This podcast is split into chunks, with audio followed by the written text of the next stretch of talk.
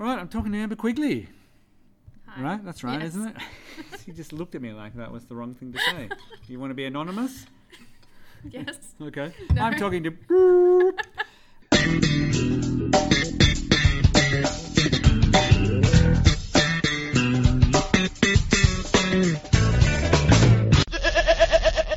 Welcome to. We're recording in, in my school. You work at a school. I do work at a school. Now, how many years have you been teaching? Uh, just over a year. Now, you can experience this, but no one at home can. One thing they don't teach you about school and teaching is what do you do if it's a Friday afternoon and they decide to fertilise the school oval and so the entire school smells like shit?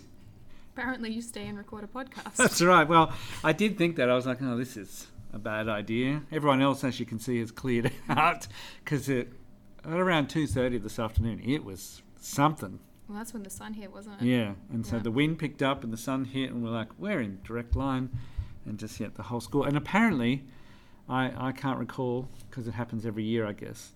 This does happen every year, and it usually sticks around sticks around for a few days. So we'll come back on Monday. It couldn't have been like, what was it, two weeks ago during holidays? No, there's a lot. Last year when I worked here, they were doing. They had to take all the scaffolding off. So it was only built 12 years ago, and then that someone realised that the insulation was a fire hazard on the walls, on the outside walls, so they had to take it all down. But they didn't do that in the holidays. They waited till we came back to school. Everyone was highly stressed about COVID, uh, and then we'll start drilling, literally drilling into the walls next to your classrooms. Um, and yeah, just carry on. It'll be fine. It'll be over soon, seven weeks or something. That's perfect. That's Anyway. best. That's this is all about me. so how do we know each other, Amber? Uh, almost a Stockholm syndrome esque setup, I think. I believe Wonderful. You. It was what, your first year in Canberra that you started teaching me? Nope. Or no? No, my first year at Just first year. at your school. Yeah. Yeah. When you started year seven, that was my first year at that school. Yep. And I decided that one, that was the teacher I was going to form a emotional attachment to, and then Uh-huh. I followed you around. So when you say Stockholm syndrome, are we together, or or am I holding you hostage? One or the we- other. oh, I one think, or the other, I think okay. it takes turns. Let's not clarify. Okay. Right. I mean. Oh, you I'm- mean like sometimes you were holding me hostage? Yeah, obviously. like I used to- emotional hostage. Yeah, I used to follow you around the school. Right. Right. Back when that staff room had a couch, I'd nap on it. yeah. No, that's I true. mean, it wasn't just you; it was all the rest of the English stuff. Yeah, I the English decided I would keep. So why do you think that happened in year seven? Oh, that's probably the transition period between primary school and high school. I had Yeah. a lot going on in my personal life, and I think having adults in my life that seemed to pay attention or at least remembered my name was something I was very fond of. Yeah, yeah. It's easy to manipulate year seven students if you're like, "Hello, Amber." Oh, wow. Yeah, in the corridor, hello, child whose name I learned about 10 minutes ago and Right. I'm maintaining I'm learning it. And then Yeah. they don't see that side of it No. as I'm recently learning. Right, as you're learning as a teacher. I've just clicked onto that situation. So I've been a teacher now. This is my 22nd year as being a teacher, and this is the first year where I sat in class, first day, and drew a map of the classroom and put everyone's name on their chairs, like and drew it, Mhm. and then referred back to it, and I learnt all their names in like three days. 22 years it took me to do that because it was always like five, six weeks for me. Nice. So I don't know what took me. I don't Yeah. know how to. I think I'm going to feel smug now, actually. Yeah, please do. Because Please do. that's exactly what I do in my art classroom. Yeah, I right. go, for safety, quote unquote, For safety, safety. whatever seat you've decided on now, unless I tell you otherwise, that's going to be your seat. Right, right, you right. have to make an appeal to me if you want to move. And Oh, that way I just remember where the kids are. I'm like, right over there, I know exactly who I need. Yeah, right. Yeah. I don't know why that took me so long, but I was like, well, this is a great idea. And like I said, it's the end of week two. I know all my students' names, and I feel really stupid that yeah, I didn't do that. Okay, so you're in year seven. we start calling you by your name, Yep. and that's all it takes. Um, from memory, you were fairly isolated. It's a, you were in a fairly small school too. I mean, Mm. your year group. I don't know when it started, how many it had. Uh, I think we were under 50. Yeah, when it started, it was under 50. I think it grew. The, probably the most it had was 70. Yep. But and it was then we never- shrunk back down by year 10 Yeah. to about 42, 45. Yeah, and the year below you was even less. They started with Mm. 28 or something ridiculous like that. So that was probably when that school was at its smallest, and there was talk that you know, it'll have to close. It's Well, that was untenable. actually in response to the primary school situation before that because all of the feeder schools, about three quarters of them closed down back when I was in primary right? school. Yes, that's so right. So there was only the three that we still only have now at that school because I teach at the school I went to, which is the fun part that I should add for context to. Oh, we'll get to that. We'll get to that weirdness. Yeah, Lovely. right. Um, so actually, I was part of the protest for that. Little child me Right. would Yep. skip school with permission from my mum, and we would all go stand outside Parliament and protest all the primary schools getting closed down. And Yeah. the one I went to was originally the first that was planned to be closed down, but there was a day there was a whole school strike. Yeah. All the school children, all the teachers, all the admin staff, even the local preschool like did a walkout. And so that school didn't close down, but the three other neighbouring schools did. Yeah. And so I think that's why there were so few s- students coming through because all the feeder schools closed. Right. So that's all that was left because we all knew each other, even from the neighbouring schools that came in to that high school. We all knew each other because we were the only ones left in the neighbourhood. Right. I didn't never realised. Mm. I remember that was when I probably moved to Canberra. Mm, was they were doing Save Dickson College because we were living living over there, um, and we were like, "What's going on?" And they're just shutting down all the schools, and the teachers were striking, and yeah, it seemed like a fun pa- fun time. So yeah, it was re- really small. Yeah, and I remember, yeah, you're fairly isolated within that Mm. class, within that group, and I mean, year seven and eight, I think tends to be pretty difficult for Mm. nearly all students. Was it particularly difficult for you? In a way, I think it was, but more the social emotional. I was never brilliant at school, especially in year seven and eight. I was still getting the hang of it. Yeah. But I understood you go in and you do some learning and then you go home eventually. Yeah. but I had a lot of trouble making friends, and part of that came from I had a pretty established friendship group in primary school who all went to a different high school. Right. So all of my inbuilt friends went somewhere else, and the other inbuilt friends that I had were more my brother's friends than my friends. Right. So there were people I knew, but I didn't feel as comfortable with. And as they all began to make friends with the 50 or so kids there were, there was people less and less unrelated friends that I could gather myself. Right. And I think for a little while I just either didn't quite bother to make friends if I already knew they had been claimed by a group and didn't feel like breaking into that big social structure, Yeah. or I made friends with upper year kids Right. from a year above me, and then because I didn't have classes with them, I only saw them at recess and lunch. Yeah. And that just became a bit of a cycle of rinse and repeat for a couple of months before I settled in with a very specific group that were all also emotionally attached to teachers. so that became a thing, I think. Right. So now that you are a teacher, do you have a more of a sense for those for the students who are like you? Definitely. Actually, you Mhm. might find this amusing. I don't know if I've told you this. Uh, the year 10s, every year, they give out awards to teachers Yeah, when yeah, they yeah. graduate, those awards. Yep, I've still My got a couple of mine. I might have the You one probably you gave have ours, me. yeah. Um, well, my award last year was teacher most likely to start a cult, simply because I had a an emotional support group. I guess Right, recess right, and right. lunch. I had kids that would show up in my art classroom and Mhm. vent, or just needed somewhere to sit because they didn't have their friends in that day. And Yeah. we had the queer club running as well. So Yeah. I just have all these kids that follow me around like ducklings, whom I love, and those are definitely the names I know. If I know any name Yeah. but I don't know if it's a like meets like situation, but it's definitely coming full circle of seeing these kids who don't have as many friends or maybe don't feel as connected to the school find a connection, even if that's just having a teacher that they feel safe and comfortable with. Yeah. And that's really nice to see and to just sort of see the other end of it. And as much as I love it, I can definitely feel the pressure of it, which I don't know if you felt pressure with us following you around, but it's just a bit more context, I suppose Yeah. What do you mean by happening. pressure? just to be present for those kids. Like if I have an off day, I need to make sure they don't know I have an off day because to them high school is their whole life, but to me it's a job that I walk in and out of at set hours and I Yeah. try my best to remove myself from on weekends. Yeah. And especially being a new educator, there's already a lot of pressure to be there and present all the time for students and you have some people going make sure you establish boundaries and some people going in the full drink the Kool-Aid the teacher is the parent or the third member of that family sometimes Yeah. So it's trying to find that balance and having these kids who I know definitely use me for emotional support. Yeah. It feels like a bit of pressure sometimes Yeah. that I don't know if I'm adulty enough to be able to be there for them sometimes. No, I would say you- you're not. Like it's a lot, right? I, I know what you're saying. The burden of of their. I, I think I learn a lot. Uh, for more clarification, so when you're in year seven, uh, I think I was teaching Japanese then. I don't know if I was teaching drama, uh, f but for the year sevens. And then in year eight, I became your year advisor, and I was a year advisor for two consecutive years, so year seven and eight. And then as you went through school, I went with you as your year advisor.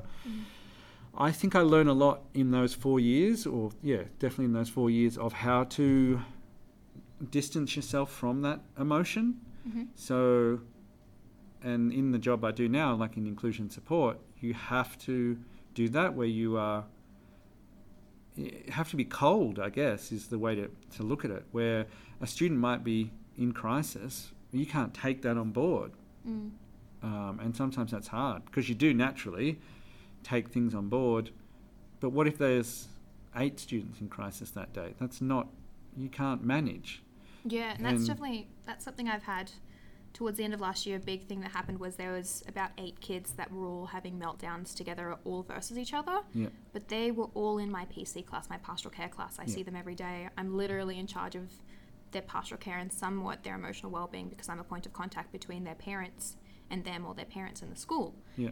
And they were all fighting, and I'm like, you're all a little bit in the wrong Yeah. on one side of it, but they all needed my support. But if I helped one, the other saw it as an enemy move, and it was just Yeah. very interesting dynamic trying to navigate that to the point where I said, Mm. I need to draw a line. You all need to take a step Yeah, back if you right. want me helping. If you want this staff member, the person that you come to for emotional support, to be helping, Yeah. you need to stop making it a me versus everyone else. Right. I mean, that's pretty insightful. Yeah, so I tried to explain to them, and because at the time it was all year eight girls, Yeah. and as Sounds very familiar. once a year eight girl, I definitely could empathize with all sides of the situation. hmm It's really hard to, to respond to that as Yeah. a child, to notice that from a teacher or an adult you trust that they might not have just attention for you. so it took a little while to get to. That's so well put. Yes, exactly. Yeah. Um, and we're definitely all in a lot better space now, and they themselves have gone back to being best friends, which is amazing to see because the last I saw of them, they were still fighting, and then that six week holiday reset. But sometimes they do that overnight. Exactly. And you're like, oh, putting all this effort in. That's definitely one thing that changed, especially with that, those year seven, year eights. Was like, you know quick. what? I, I'm going to listen, but I'm not really going to do it. And I'm not going to do anything. Yeah. I'm not going to invest my time because tomorrow you'll be like, oh, yeah, we're over that. Yeah, I'll listen to you vent. I can be that person, but if you need anything more than that, either you're going to do it or it goes above my pay grade sometimes. Yeah. And as well, and that's a big thing that my school's doing at the moment is having us, the immediate contact teachers, be the good guys in a lot of situations. Oh, is right, they're recommending if it is a situation That's a that we think idea. would endanger our relationship with the student, simply because they might think we're picking favourites, or if it's something big like parental concerns Yeah. that's something that the SLC can take on or that the higher ups can take on if it's going to be an ongoing bad guy situation, which I'm finding really helpful. But it Yeah. does feel, because I'm so used to being that emotional attachment for some of these students that had those issues all through last year, it feels a bit weird taking a step back Yeah. for me. But it, I'm Mhm. finding it a lot easier to then It's cope. probably healthier as well. Yeah. Yeah. I'm feeling a lot less stressed during the few breaks I get of recess and lunch, not having children at the staff room door knocking and asking very quietly for me. Yeah, yeah. It's uh, you know that's I was taught at doing that job was well, like what are you, what are you thinking? Like you can't take care of them outside of school, Mm. so why don't you just support them while they're here? You can't take it home, and that was one of the things where you're like, well, that sounds pretty cold. Like no, just you have to learn how to leave the job and not think about Mm. these students because you can't do anything. All you got to do is just stress yourself out. Turn up the next day and they're like, oh, it's fine. Yeah, if we lose sleep, it's not like they're going to lose sleep about us, which No. definitely sounds cold saying it like that. But Yeah. teenage mindset, school is your whole personality because that's the only time you see your friends. Yeah. That's most of your week. But it's different than it's most of our work week because we can still switch off and it's a job and we're adult enough or we've matured enough that we can comprehend that on and off situation. Yeah. But a lot of teenagers, they've got so many thoughts in their head that maybe they can't turn off at the end of the day. But it's not like they're thinking about us as people. That is true. They don't see you as a person. No. No, for a It's like- long time. For a long time, you're like, yeah, but I'm a. You can even say to them, but I'm a person, and watch their, especially year seven and eight, and watch them like recalibrate that in Yeah. their head and be like, oh, yes, well, that's obvious, but I, I hadn't seen you as a person. Like it's, I don't know, it is tricky.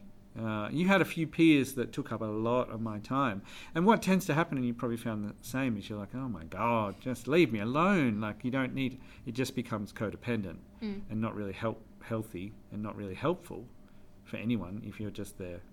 Anytime you feel stress, come and see me. That's sort of, again, it seems cold, but Mm. just maybe feel some stress. Some of them have much more heightened experiences. Um, what you said before about being favourites, that is never, it doesn't matter what you do, they always think you have favourites.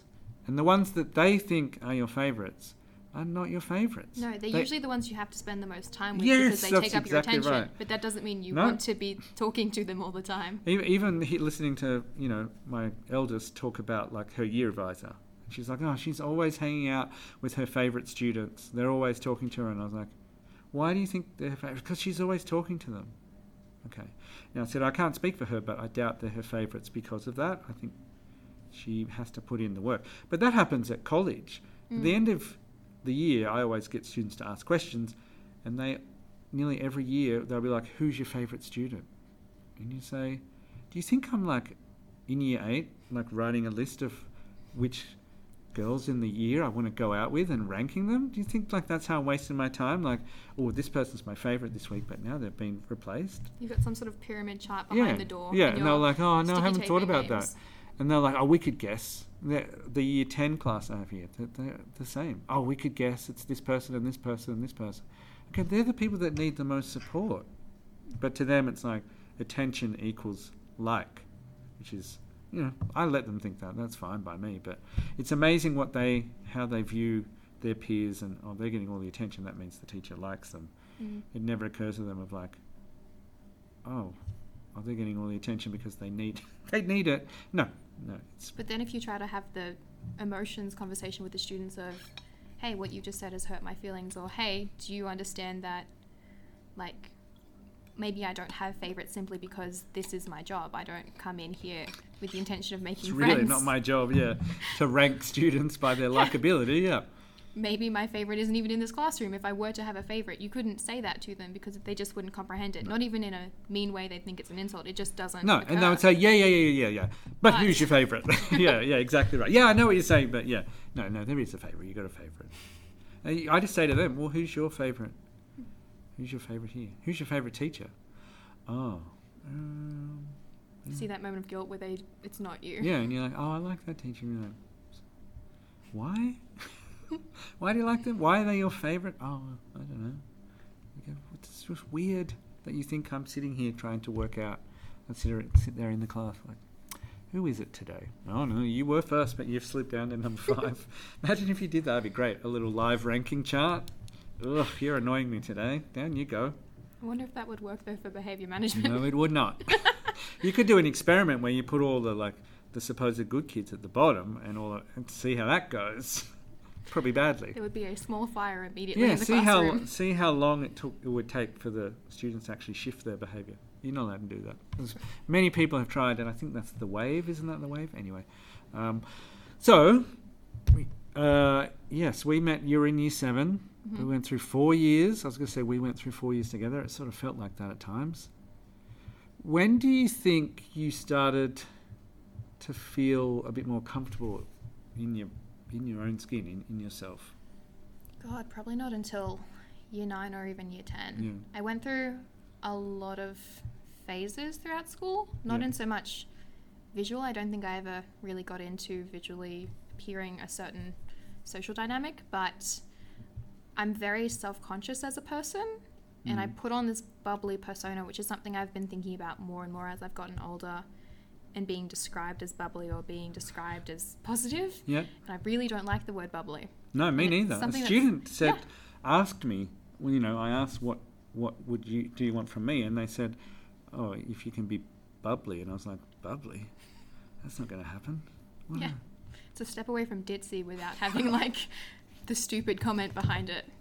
But I just I feel like there's no nuance on being called bubbly Mm. because it's only one switch. You're only ever positive, and that positive positivity isn't always founded as well. Mm. Um, but I've had so many people comment on me being bubbly, and it feels like a mask. And it's something I first started to realize in about year seven. I'd been bullied a fair bit in primary school, and then losing the few friends I had meant that I felt very alone. Even when I did start making friends, it didn't feel like they were my friends. They were just either hanging out with me because we had classes together, Yeah. or they liked the version of me they saw at school. But Mm. pick me, uh, manic pixie dream girl in my brain Yeah. those theories were starting to come through where i thought oh how i present myself isn't actually who i am as a person or my actions especially those automatic actions aren't actually my own choice so of Yeah. course that's not the real me Yeah. and it took me a while even to university to come to terms with the fact that your personality is outward as much as it's inward Mm. and even if you have a mask that you take on that's still part of who you are Right. so it wasn't until year nine or year 10 that I started being more confident in liking the subjects I liked. Like, I had you for an English teacher for a little right, while right. there, and I really enjoyed English, but Yeah. I dev- definitely didn't try to be good at English for the long longest time. And I really enjoyed art, and I got good grades in art because I tried, but I held myself back from doing the things in art that I wanted to do because the friends that I had in that class didn't like the subject. So, of course, I couldn't like the subject. Right. And I just felt like I couldn't interact with the world the way I wanted to, not because anyone told me to or anything like that, but just I put that limit on myself. Yeah. And it wasn't until I could come to terms with that, but that I started to feel confident, even just interacting with other people at school. I just followed along Yeah. with whatever the people I was with did, which meant I floated around four or five different friendship groups almost as an entirely different person. There was Yeah. the bad kids that smoked weed that I would sit next to sometimes. So when I was with them, I'd swear about teachers and tell everyone I hated them. Yeah. And then there were the good kids that I'd study with. And for some reason, I pretended I liked math, even though every time I was in a math class, I was two seconds away from crying. Yeah. But I just did that. And no, most of the times, people could see through it. And they often commented on it. But I kept doing it because Yeah. I felt like I had to for whatever reason. And that continued. And it started up again when I got to college. I think another new space. Yeah. New space, trying on different things. Exactly, and I got really into theatre for a while there, and I definitely enjoy it, but I didn't enjoy acting as much as I thought I would. Right. But I was telling people I wanted to be an actor, I wanted that to be my career. Yeah. And at the time, I was thinking, why am I thinking this? This is stupid. This is not what I'm into. I like watching movies, I don't want to be in one. That sounds mortifying. Yeah. But I still was interacting in that way. So I think it's been a bit of a stop and start, but definitely in high school, it wasn't until the end that I started feeling Yeah. capable, I guess. Yeah, I, I would say, like, as a year advisor for you, I, I don't know. The reason why, certainly from year seven, I sort of paid attention to you in how you were going was because most other students don't seem to have that, um, I guess, the effort of trying to work out who they are so present. Now, you probably thought that was all hidden, like you said, under the surface and all that. But I could see you like really searching for that. And by the time you got to year 10, it was pretty clear that this is who you were going to be. Um, you'd sort of knocked quite a few of the kinks out of the system. That is you. Uh, and I don't know, had become a bit more accepting of yourself and sort of got away a bit from the I, I'm just going to, like you said, floating from group to group. Mm. So that was noticeable. And it's not always noticeable for year sevens that tend to be constantly worrying about how they're being perceived. But I think you were trying to just work out, number one, how you want it to be perceived, but also who you are. And I don't think that second part is as prominent in most students. That's well, that was on the surface. That was what I was seeing. You know it yourself. Students Yeah. think they're hiding, or they think they're they've got a good cover going, and you're like, oh no, you can see pretty clearly. It's just a matter of whether you say that to them, as I may have said to Mm. you, just to freak them out, or to just see. I think you told me once that you could see that I was consciously trying to be a person. and that Sometimes me I out. really question the things I say to students in the moment. I think I was I was in year eight or maybe year nine, and it was Yeah. after class, and I was just walking out, and you were like, "You were really personing today." it was very strange. well, Stuck with me maybe for a bit there. I think it's like when students are present, like that's the the goal of a class. Now we were, you. I was going to say we were in a class together, the year- our our year ten English class. When you can get a good class t or a student really engaged in class, And they forget about all the surface presentation and who they're meant to be. And they become present. Like that's the Mm. goal, right? Of a, a good class is when everyone's present and they're discussing and things are occurring to them in the moment. Definitely. And then when you do that, you're like, then people say things, and all of a sudden you're like, that's the that's the real them. Like they say, I'm really worried about blah blah blah, and then the conversation might move on, but they've actually said something real and vulnerable, and haven't been attacked. You know, high school is a lot of that. You know, I I don't want to say or do anything against the norm, because then I'm vulnerable and I'll get bullied because that's what usually happens. Hmm. But if you can have a present class, then when they do that, everyone moves on, and that you can see that person. It registers in their face of like, oh, okay, I just shared that, Mm. and no one stopped. No one went what. They just went, yeah, I agree, and they might have agreed and felt the same, and the conversation moves on. But you can see it in the face of the person of like this relief. They've said it, they're like instantly catch themselves, and then everyone's like, yeah, we accept that, and then they're like, huh, and then they become personing. Mm. they become more of a person. Drama helps with that. You know, what if you can, if you've got a good drama class, then the same thing. Art would be the same. Mm. Get them out of their their head, trying to worry about how they're presenting themselves, and then they just do something that them. That's pretty rare. And then it even is like with adults. It's just can you just be yourself? It's exhausting being all these other people. Definitely. And I saw that really well. I had a student last year for a little bit. I taught English, which is one of the, my backing subjects, Uh huh. Even though art is my one true love. Um, I was teaching English and I was really excited to teach Shakespeare because I was allowed to teach my favorite Shakespeare. And Which I was is? trying, it's much ado about nothing. All right. Yes. Um, Benedict and Beatrice. Oh yeah, I just love the sass. Um, but I was trying to amp up some students into it, and the one that was really responding, even though he wasn't saying anything, was this one kid who really struggled with his literacy and was very shy about it. And Yeah. he was also in the crowd of boys that only thoughts of basketball. These were my year tens last year. Yeah. And I could see him trying to be present in class, and his mum was really pushing at him to try and give it a go because his year 10 was on the line and that sort of thing. And he would come up to me after class rather Yeah. than in class with questions, Yeah, and I'd right. spend my whole recess trying to sit him down and explain something that he really could have gotten and had gotten, Yeah. but then just got himself caught up about it.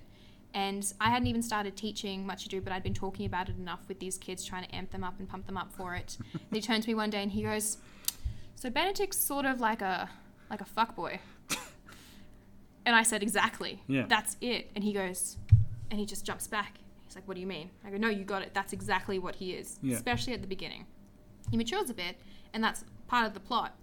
Is he starts off that way and then accidentally falls in love Yeah. And that's part of why I really like it. And he goes, "Oh, so I'll be able to understand it because he'd never been able to understand Shakespeare before, Right. Right. Right. and he'd never actually studied Shakespeare before, but he got it in his head because everyone else Everyone complained else it. Yeah. that he'd never be able to understand it. Yeah. And then by the time we started reading it, he was already switched on enough that he could, if not understand the language, understand the plot. Yeah. And that was really cool to see. Even though he didn't raise his hand once and say things really in front of the rest of the group, I could see that he was following along, and that gave him almost confidence that I could see present in his body. Yeah, yeah. It it it's the students who haven't had much success who just have that defensive quality of like, I'm not going to Mm. get it. I'm I don't get it. I don't get it. All it takes is one little like catch where they're like, oh, oh, okay. No one said you you are stupid, but that's how they feel. And so once you go, yeah, that's right. And then once the next time you go, I know you know the answer to this. They, that build that confidence, and all of a sudden they're separate. Mm. And that's also the time, especially in that senior year nine and ten, when they start to, because nothing annoys me or is harder to watch than people who, like you said, withhold their intelligence to be with their friends. Yeah. You know, they pull, they intentionally hold themselves back because maybe they're doing better or they understand more than their friends, but they don't want to distance themselves from their friends. and so they just hold them. They actually physically sometimes are like, "Mm, no, I don't know, and you're like, I know you do. I can see it in your head. Or you say something, or you're reading Shakespeare, and they laugh when no one else laughs, and you're like, why are you laughing? They're like, oh no, no, nothing, nothing. You're like, okay, but you did like you get it and all of that stuff. So how do you like deal with the with those students? How do you I guess how do you help people in art, in English? How do you help people come out of their shell? My uh, my best technique is for me to be the idiot in any situation. Uh huh. Oh, I start off the, the joke. yeah. yeah. if I start off the joke and no one's no one's getting upset that I'm being laughed at or I'm not getting offended by it, then people are more comfortable making mistakes. And especially in art, Mm, that's, that's the important thing is your ability to give yourself a second chance or to make a mistake because no art is perfect and I like to use this motto as well. Art isn't art unless you say it is. So Uh-huh. if you decide that this thing that you made that you spent 3 weeks on isn't art, I'll just mark it as an assignment. It's not an artwork. It Okay. won't be put up in front of everyone as an artwork. It's just Hmm. a thing that you made. And that takes some of the pressure off. Right. And then, especially when I draw something on the whiteboard as an example and it looks absolutely stupid, and I put on this dumb smile on my face and stand in front of them and go, Hey guys, what would you rate this? and they all say terrible, and they're comfortable enough to joke about Yeah, that and know yeah. I'm not going to yell at them, then they're less likely to be offended if someone stupidly makes a comment in the classroom that what they made was terrible. Because we've already set Right. precedent that that word doesn't hold power. Right. Right. Right. And That's if I'm not afraid to look stupid, then they shouldn't be afraid to look stupid. And everyone's trying and everyone's learning, even the person with the degree that stands in the front of the room. Yeah. The errors are part of it, right? Yeah, Yeah. yeah it's part of the process. Yeah, that's a great way to look at it. Mm, I have a few classes I need to express that with. Now, you're currently working with producer of the podcast, Nick Maniatis. Mm. Now, he said that you did your internship at his previous school and that you were really, really good uh, and used, even used your work that you had created uh, and then taken that and used that as well. Yep. And I remember talking to you about it and you were like, eh, all this makes me feel uncomfortable. Oh, yeah. So I've had the same conversation with Nick. But so what is it with praise that makes you suspicious? I either didn't get enough of it or I got too much of it. I think. Okay. I don't know. Actually, I, like I said, I'm very self conscious, Yeah. more because I judge myself than anyone else. I think I like being in the spotlight when I can control it. Hmm. And if people are talking about me, I can't always control that, or especially if it's happening behind me. Like, I didn't realize that anything I'd left at that school after I left on my final prac had stayed at that school, Right, right, right. especially because the final two weeks of that prac were during COVID lockdown. Yeah. So I'd been working from home trying to teach these classes. And in that 10 weeks I was on that prac for, only five of them was in English, which is where Nick was Right. and the other half was in art. So at that point, I had divorced myself from being there and the mortifying ideal of being known and Right. yep. everything. And I, and Nick at the time, he seemed very far above me because he had been teaching for ages and was this amazing teacher, and everyone had lovely things to say about him, Yeah. which I know will probably make him uncomfortable hearing this. But uh, especially having, I didn't feel comfortable raising my hand a lot then, even Right. though I did it and I just was uncomfortable all the time and I Mhm. felt really good about having put myself forward. But I thought, that's it, things are done. I can go on with my life now and start fresh and no one will know who I am and it will be fantastic. and, Yeah. and then I ran into him one afternoon at my school, Yeah. having had a really long, really exhausting, really terrible day. And he, he said that he was using things that I had made, and I was like, that's probably absolutely terrible. My first thought was it was absolutely terrible, even though I was so proud of that, and I was using it in my own classroom now. Right. So you make something, you keep using it, you work really hard on on it, and now he's saying, "I used it," and you're like, "That's a stupid idea." Yeah, it was really, really bad. How you dare do you. that? Yeah. And I was so excited about it. I texted my mum from the car, All right. so very strange. Yeah. Um, and I don't know, I, I hadn't had any negative thoughts up until that point that it was pointed out to me that it was a good idea. And that happens to me a lot. And I'll have what I think is a good idea, and I know it's a good idea, and I think if I quietly keep it to myself, it will continue to be a good idea. yeah. But the minute I suggest it and it becomes everyone's idea, it can go very wrong. Right. Right. Right. So I just get to the point where I don't share things, or when I do, I do it very blasé, like "Ah, Yes. just threw this together. You can have it if you want. Yeah, it's terrible. Yes, I. And this is then- a, yeah. this is a common refrain. I made this thing and spent hours on it, but it's terrible. You don't have to use it. I'm sorry. I'm going to set fire to my computer. I don't know why I bothered. This is stupid. Pretend I'm not even deleted. here. Yeah, that's right. Yeah.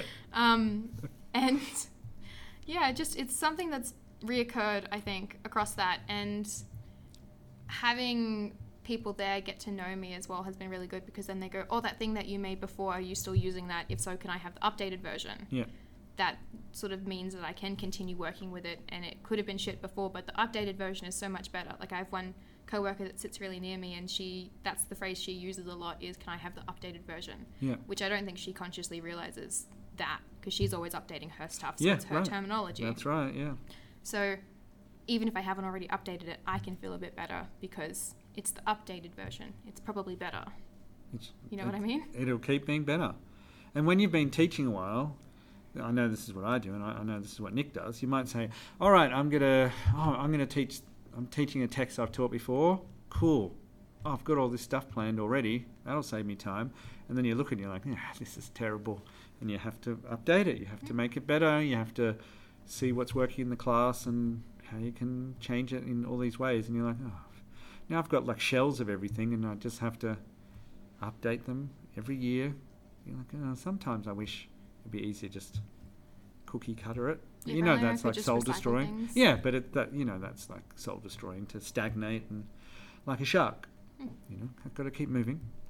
So, speaking of not moving, segue. Um, what's it like working at the school that you went to as a student?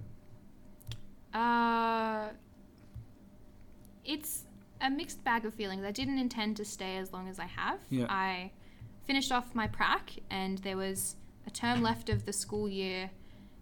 Coming out of COVID lockdown, I Yeah. had course completed, and everyone I knew out of the eight people in my graduating class, which is a terrible number, had already had a job lined up. They all got a job out of their prac Right. which is always the end goal.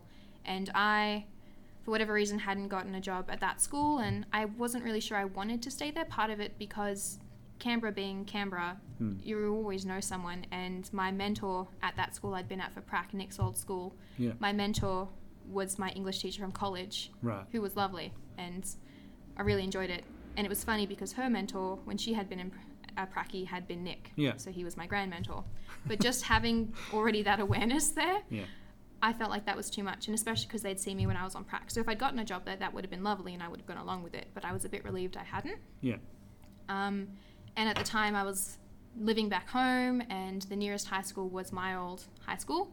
So I put some feelers out with a couple of the teachers I knew that were still there just to see if they needed relief Mm-hmm. while I was looking around for more. And I wasn't sure if I was going to move up to Sydney or not because I have family up there and didn't really know what I wanted to do at that point in time. If I wanted to take a bit of a gap year before going straight into teaching or anything like that. And I got a relief placement, and it was going to be just a term contract, just Yeah. cut and copy. One of the teachers was going on medical leave for the term. Can you take over all their classes? And I thought this is even easier than real relief because I don't have to try to remember new names every day. I'll just be teaching stuff. Yeah. Um, but then at the end of that year, they went, "Do you want to stay?" Yeah. And I thought, "Great, no more job interviews." So I stayed on, and I sort of hadn't thought all the way through how that might be on my mental health a little bit Right. because a really dark time for me in my own brain had been high school when I felt really alone and walking through those very halls. Yeah. So I've had a really positive chance to rewrite history a little bit, walking around and feeling a lot more confident, seeing kids who were like me and being able to make connections. That's been really mm. nice. But especially during that last bit of the term when I was doing all the marking and everything was heads on, when I got the job interview, I was in a pretty low point because I hadn't felt like I'd made connections with the other staff there and I wasn't comfortable reaching out when I was a bit overwhelmed at the time. Right.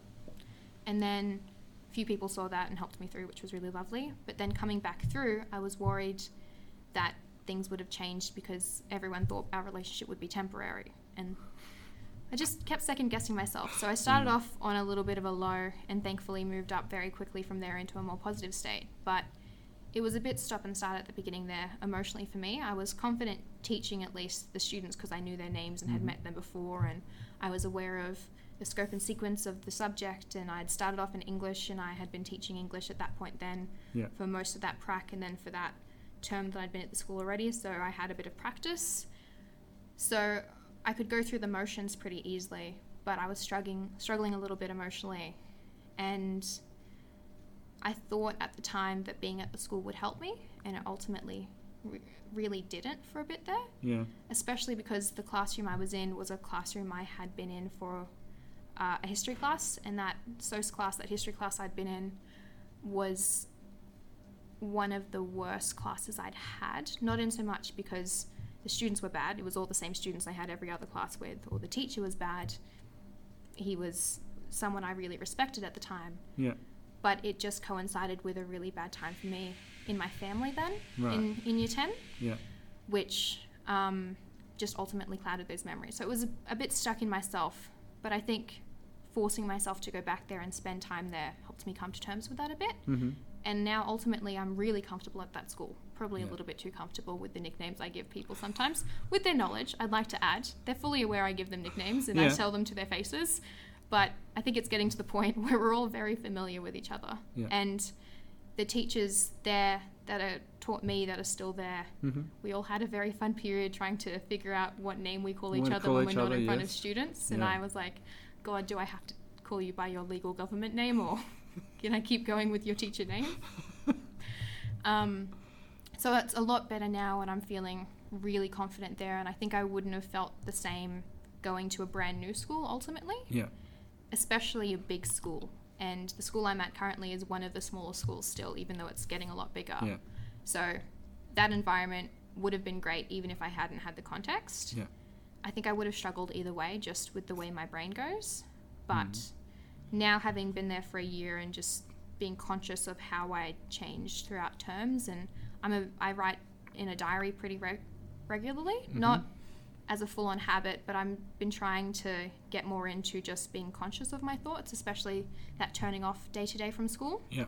and just this is the thing that was really bugging me today. Before I can turn that part of my brain off, I will write it down. That way, I can revisit it tomorrow if I need to, like if I Mhm. need to check in on a student. Yeah. But without having written it down, I'm scared I'll forget it, so I hold on to it too tight. I think. Push it down and then it comes up later. Yeah, and then over the school holidays, I was reading back through my notes, and I could just see the Mm. way I seemed to be more positive or focusing on more positive aspects. So I had a really good day.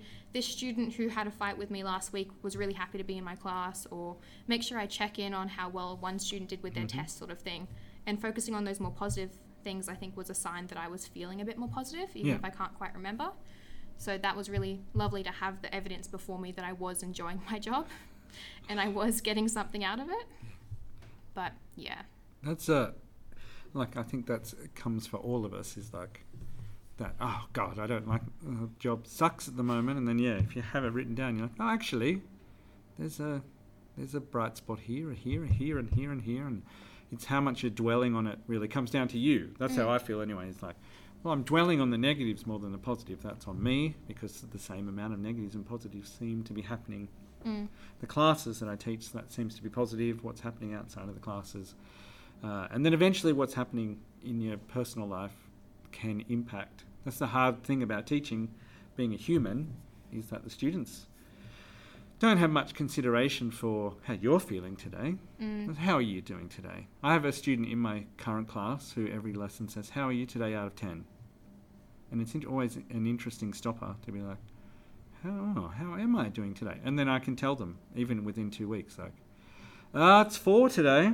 Pretty tired. I was a bit sick earlier in the week and my voice is sore and all that kind of stuff. So that's been pretty useful to be like, how am I feeling today out of 10? It's always a good way, especially at the end of the day. Because sometimes you're just like, oh, it's the end of the day, great. But you're not really, you're still in the, in the day's emotion, if I can phrase it Mm. that way. definitely. So how do you?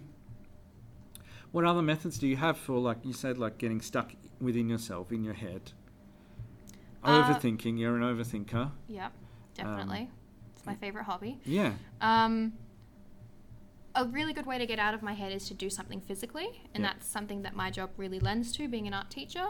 Um, a little passion project I've been running at the school whether or not people also are passionate about it with me, is I'm trying to get more and more into a ceramics program. Hmm. I have a lot of students who are really into it, and my specialty is ceramics in my own art practice, which I try to keep separate from the school. It's Right. one of those things where don't make your hobby your Yeah, job, it can right. make it terrible. So, being an art teacher, I think has let me follow my bliss a little bit without bugging me down to having a set art business. Mhm.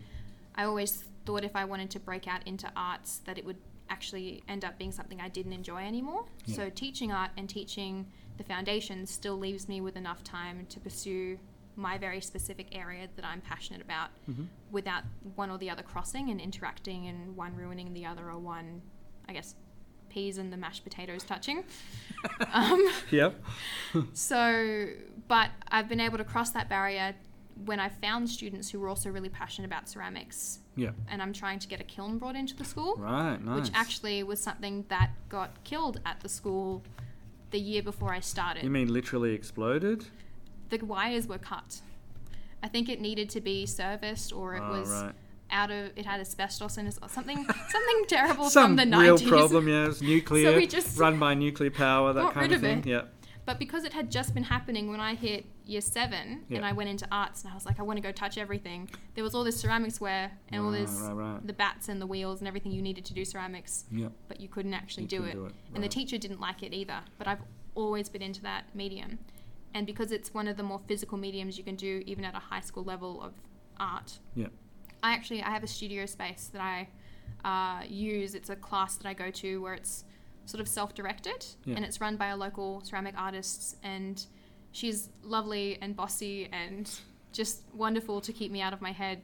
She's doesn't hesitate to tell me if something I'm making is terrible or Right. a waste of my time, so I can just focus on making things Yeah. and making them until someone else tells me they're good. So I don't even have to worry about if it's good or not right. sometimes. And Hmm. the times I do start getting in my head about, oh, this isn't evenly made or it's not centered, and I'm trying not to use too specific terminology so everyone can understand what I mean, Yeah. um, I can just hold it up and be like, is this good or not? And she'll tell me straight up. Or the other Mm. five or six people in the class will be able to go, "Nah." and it's a lot easier to then get out of my head, especially it's on a Wednesday, so the middle of the week is usually when you either get too tired or things start to go wrong. Yeah. I can just sit down and for three hours before I go to bed, because I fall asleep immediately after I get home pretty much, I can just sit there and do stuff with my hands and not have to think. Yeah.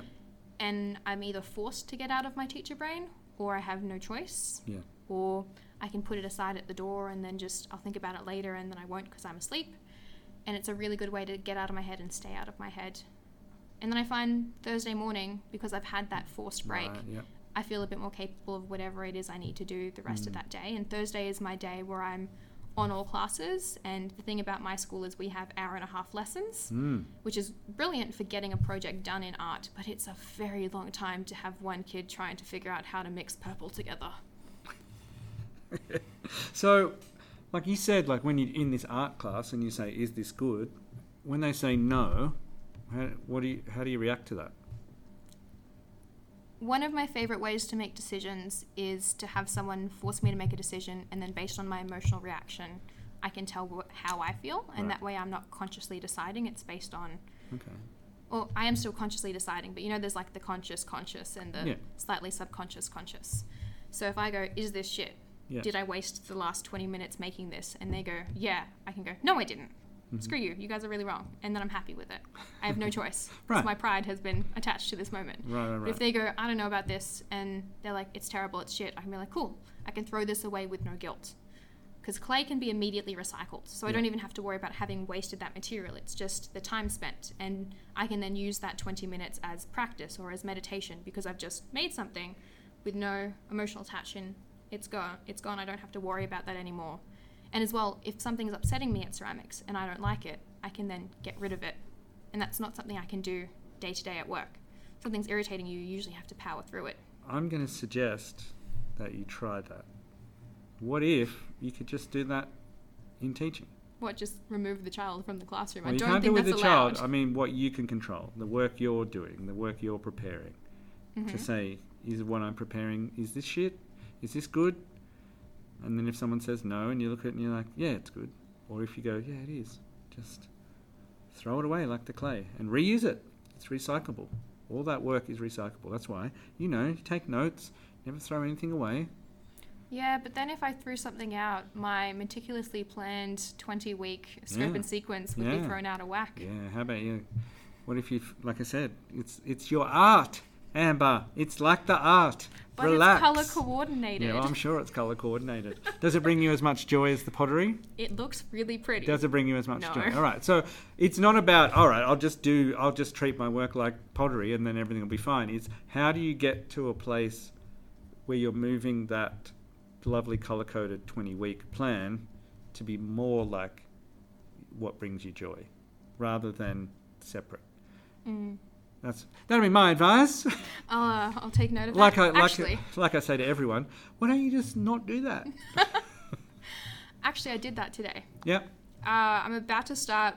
So I teach photography, and it's not my background, even though it's within the art spectrum. I, in a uni term, it was never actually part of what was offered at university in arts. Yeah. Photography is a media science, or the only art that you would do would be film photography, Right. which wasn't anywhere near my wheelhouse that I could do at uni. I was sculpture, printmaking, ceramics. Yeah. Part of that was by choice, but also that's what was being offered at ANU at the time. So I haven't done photography ever as a student. Right. I've done it as a hobby. I was given a camera because my brother, my twin brother, is very into photography and has been ever since high school. Yeah. And because that wasn't a subject we could do at the high school, Hmm. because we had one art teacher, and as much as I love him, he was a technophobe. Yeah. He didn't teach photography at all. Why would you ever ask him to do that? I think was Yeah. the way he would phrase things. um, kudos to him. He could have that power. Yep. But because my brother was really into photography and we are twins, we both got a camera one birthday, which was brilliant. I love my camera. I still use it to this day and I've only broken it once. um, I spent a lot of time when I was given this class just practicing a million things and how to get things perfect and how what all the buttons do. And Yeah. the first thing the kids always ask me, even the ones that have touched a camera before that looks remotely similar, is what does this button do? hmm But it's the shutter button, like how to take photos, and it says on it Yeah. shutter, which I suppose is a term not all of them will be familiar Yeah, with. right. But it, it gives me a moment to remind myself that as much as I'm going to practice, Yeah. these kids are still just beginners. And as long as I'm a step ahead of them and I can adapt to suit those needs, I want them to have fun. It's an elective, it's something they've chosen to do. Yeah. And if they're not enjoying it as well as getting education out of it, there's no point. They're going to stop doing the work if they're not enjoying it to a Mm. degree, especially in classes which are historically deemed a bludge. Yeah. So it's definitely that. I start off every year with a lecture on there's a difference between doing art at home, which is just a fun thing that you do or you're passionate about, and doing art for a purpose, Yeah. especially when that purpose is then education, because I then have to be able to get data from it. Yes. And that data means some of it has to be the same. Yeah. Whether it's just your rationale, it's all based on my identity, even if it looks different, or it's all based on the color yellow. Yeah. There still has to be something shared, which means there has to be something prescribed, which in theory removes the soul of art because Yes. all art is creative and individual and Yeah. my You own. and- deconstruct something, you turn it to dust. Yeah. yeah. So it's a funny game between where I just instead a lot of the time call art class artistic class because Mm. you're not being an artist, you're being artistic. You're adding artistic elements to things. Mm. So by reminding myself that the kids, they're just kids, they're not scary, they're not going to demand everything from me. I don't have to show them how the camera was invented and the whole history of it and every photo ever taken. Yeah. They don't stop and say, but you haven't. Yeah. What about the things you left out? And then especially if I'm honest with them going, I can teach you these things. This is what I can give to you. Yeah. But this is it and drawing that line. And depending on who the students are and once I get a feel of how they'll react, I might even tell them, I never studied art as a student. I've taught myself this based on what I think you will need. Mm-hmm. If what I've thought you need is different than what you think you need, we can have that discussion and I'll get back to you. So photography's definitely been the class that I've been updating as I go along. And Yeah. then today, or starting this week, I was going to be doing a different project with my class, just a basic take some photos and then here's some basic editing. I want you to use the cut tool, I want you to use the color change wand on Pixlr as a free site. Yeah. Um, and I realized that there's three students that did photography with me twice last year, and 20 students who have never touched a camera in their life, and then one who's a film photography savant, which is three vastly different effort grades, just as well as vastly different attention spans. So I needed to find something that would not bore everyone to tears, but I Yeah. wasn't even looking for enjoyment at that point. I was just, what is something that you can all do that I'm not going to get yelled at by one of you for, or someone's not going to re- refuse to do it for, because I need some sort of pre assessment that I can mark you on just Right. in the first little bit. So I have this one task that we do that I came up with like out of my ass Mm-hmm. in the middle of feeling really bad last year and not being able to teach and not being able to brain. So I was just like at a supermarket looking at the section with the bad magazine and going, that's a photo. So the task is for kids to take only five photos, which is really hard because they're always taking a million. Yeah, right. You have to curate five photos and then further curate to one, and that is your magazine cover. Pick a popular magazine name and check that on the top so you have some font. And that's Right. one tool that they need to do is use a font. Mm-hmm. And then the other five form your article. And maybe they write something over at the top of it, but at that point I stopped caring a little bit. Yeah. And I've taken that task from last year this week and I've gone, just because I need something I can throw at you, this is something pre made. But what I was originally going to do with them was an in depth written task about the different buttons of a camera because that was the feedback I got last year was a lot of the kids still didn't Still know what didn't some know of the buttons did Right. even though they were never interested when I tried to show them the buttons. What does this button do? That one is a viewfinder. It doesn't change anything, I promise, no matter how many times you touch it. Oh God! All right. Well, we're going to have to wrap it up. Sounds like you're uh, a quality teacher. Shall we put it that way? Ugh. I don't want to give you too many compliments, and I know it makes you uncomfortable. So let's say adequate. How about adequate? Possible at Competent, Possible at best. I'm sure I wrote that on your report card. anyway, thanks, Amber. That's it. Thank you. Possible at best.